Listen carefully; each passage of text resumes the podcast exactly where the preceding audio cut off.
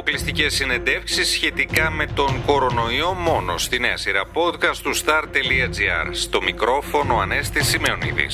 Φίλες και φίλοι, καλώς ορίσατε σε ένα ακόμη podcast με θέμα τον κορονοϊό. Σήμερα θα μιλήσουμε για την παιδική παχυσαρκία στη χώρα μας και πώς αυτή σχετίζεται με την πανδημία και τα lockdown. Καλεσμένη μας είναι η διαιτολόγο διατροφολόγος Βίκη Πυρογιάννη, η οποία μίλησε για τα αποτελέσματα των τελευταίων ερευνών για την παιδική παχυσαρκία, εξήγησε πότε ένα παιδί είναι παχύσαρκο, ενώ σημείωσε και όλα όσα πρέπει να προσέξουν οι γονείς σε αυτές τις περιπτώσεις. Α την ακούσουμε. Πώς επηρεάζεται η παιδική παχυσαρκία, το βάρος των παιδιών από τον εγκλισμό και από την πανδημία; Πολύ ωραία ερώτηση και μας έχει απασχολήσει όλους, έχει απασχολήσει και τους ερευνητές στη χώρα μας και όχι μόνο.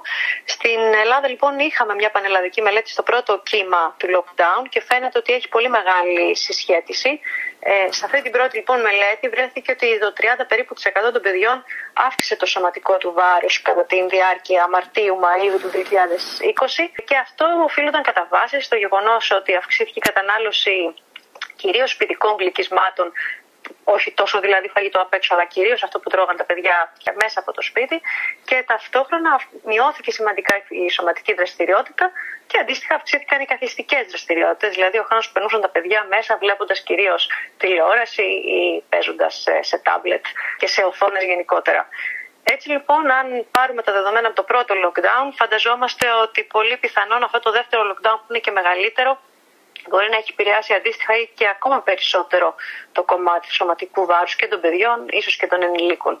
Έχουμε κατά μέσο όρο πόσα κιλά μπορεί να πήραν τα παιδιά ανά ηλικία; Όχι, δεν υπάρχουν τέτοια δεδομένα ακόμα, τέτοιες αναλύσεις επιμέρους. Αυτό το οποίο όμως είχε βγει στις ε, πρώτες μελέτες, κυρίως για τους ενήλικες είναι η αλήθεια, αλλά φαντάζομαι ότι πολύ πιθανόν μπορεί να ισχύει και για τα παιδιά, ήταν ότι οι ενήλικες που είχαν μεγαλύτερο σωματικό βάρος, δηλαδή που μπήκαν στο lockdown με μεγαλύτερο σωματικό βάρος, ήταν αυτοί που αύξησαν και περισσότερο το βάρος τους. Ενώ αυτοί που είχαν εξ αρχής πιο καλό και σταθερό, ε, σωστό σωματικό βάρος, πολύ πιθανόν να το κράτησαν σταθερό ή ακόμα και να έχασαν κοινώ οι πιο ευαισθητοποιημένοι ευαισθητοποιήθηκαν ακόμα περισσότερο, ενώ αυτοί οι οποίοι είχαν την τάση δυστυχώς ήταν αυτοί που είχαν και το χειρότερο αποτέλεσμα όσον αφορά στην αύξηση βάρους.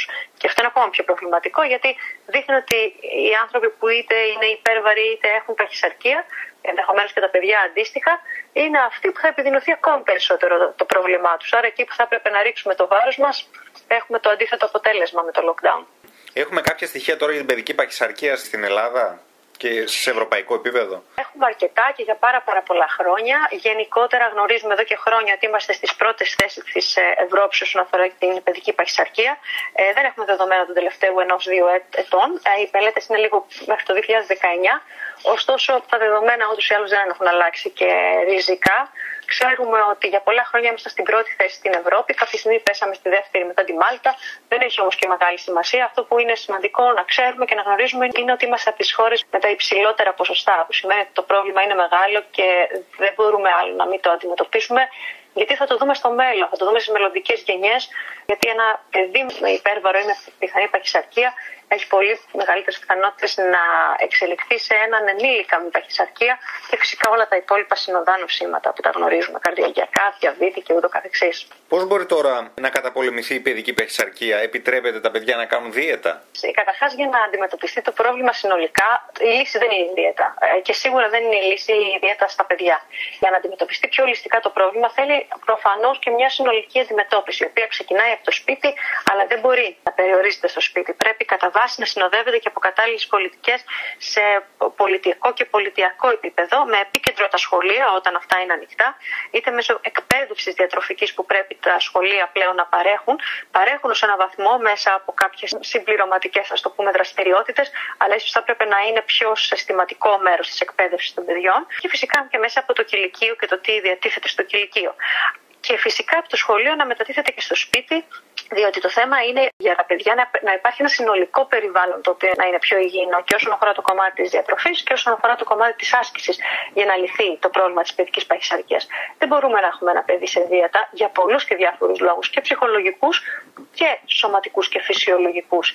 Και δεν είμαστε και σίγουροι δε ότι η δίαιτα με την κλασική έννοια της δίαιτας βέβαια, σε αυτήν αναφέρομαι, όχι σε μια σωστή διατροφή, μια σωστή διατροφή σαφώς και πρέπει να υπάρχει, αλλά η δίαιτα με την κλασική παραδοσιακή έννοια της δίαιτας μπορεί ενδεχομένως να φέρνει και αντίθετα αποτελέσματα. Να χάνει δηλαδή ένα παιδί κάποια κιλά πρόσχερα, τα οποία όμως λόγω της στέρησης και της έλλειψης και διάφορων συστημάτων άλλων που μπορεί να προκληθούν, τελικά να φέρουν σε αντίθετο αποτέλεσμα στη συνέχεια.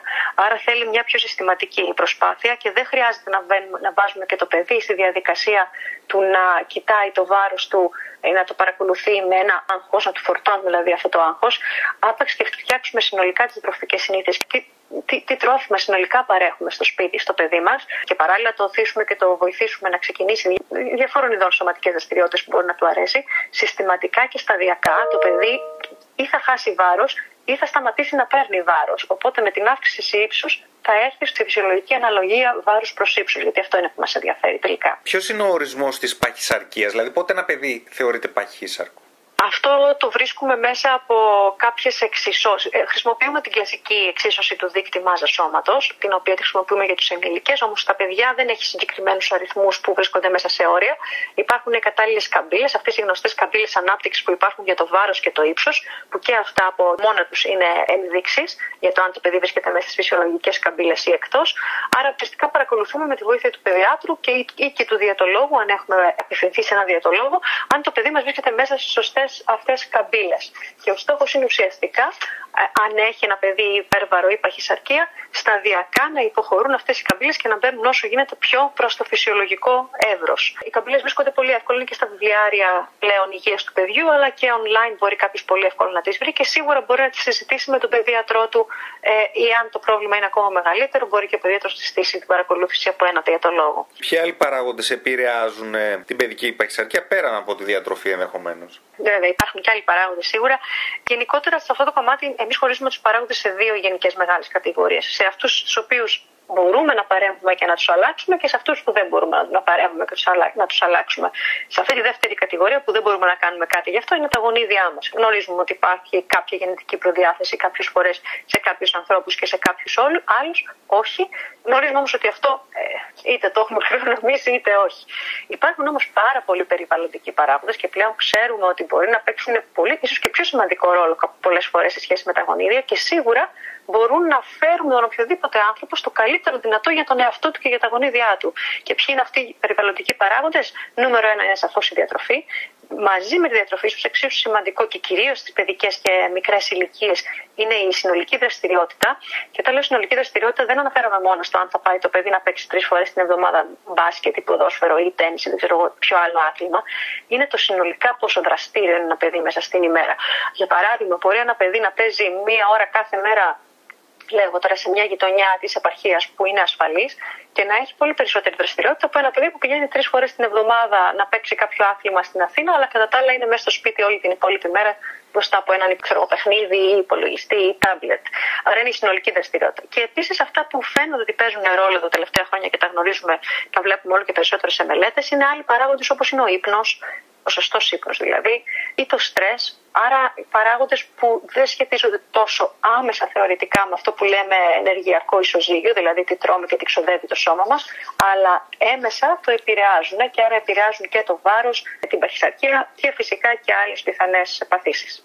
Φίλες και φίλοι, ακούσαμε τη Βίκη Πυρογιάννη, διαιτολόγο, διατροφολόγο, η οποία μίλησε για την παιδική παχυσαρκία την περίοδο της πανδημίας. Μείνετε συντονισμένοι στο star.gr, θα ακολουθήσουν νέα podcast με θέμα τον κορονοϊό.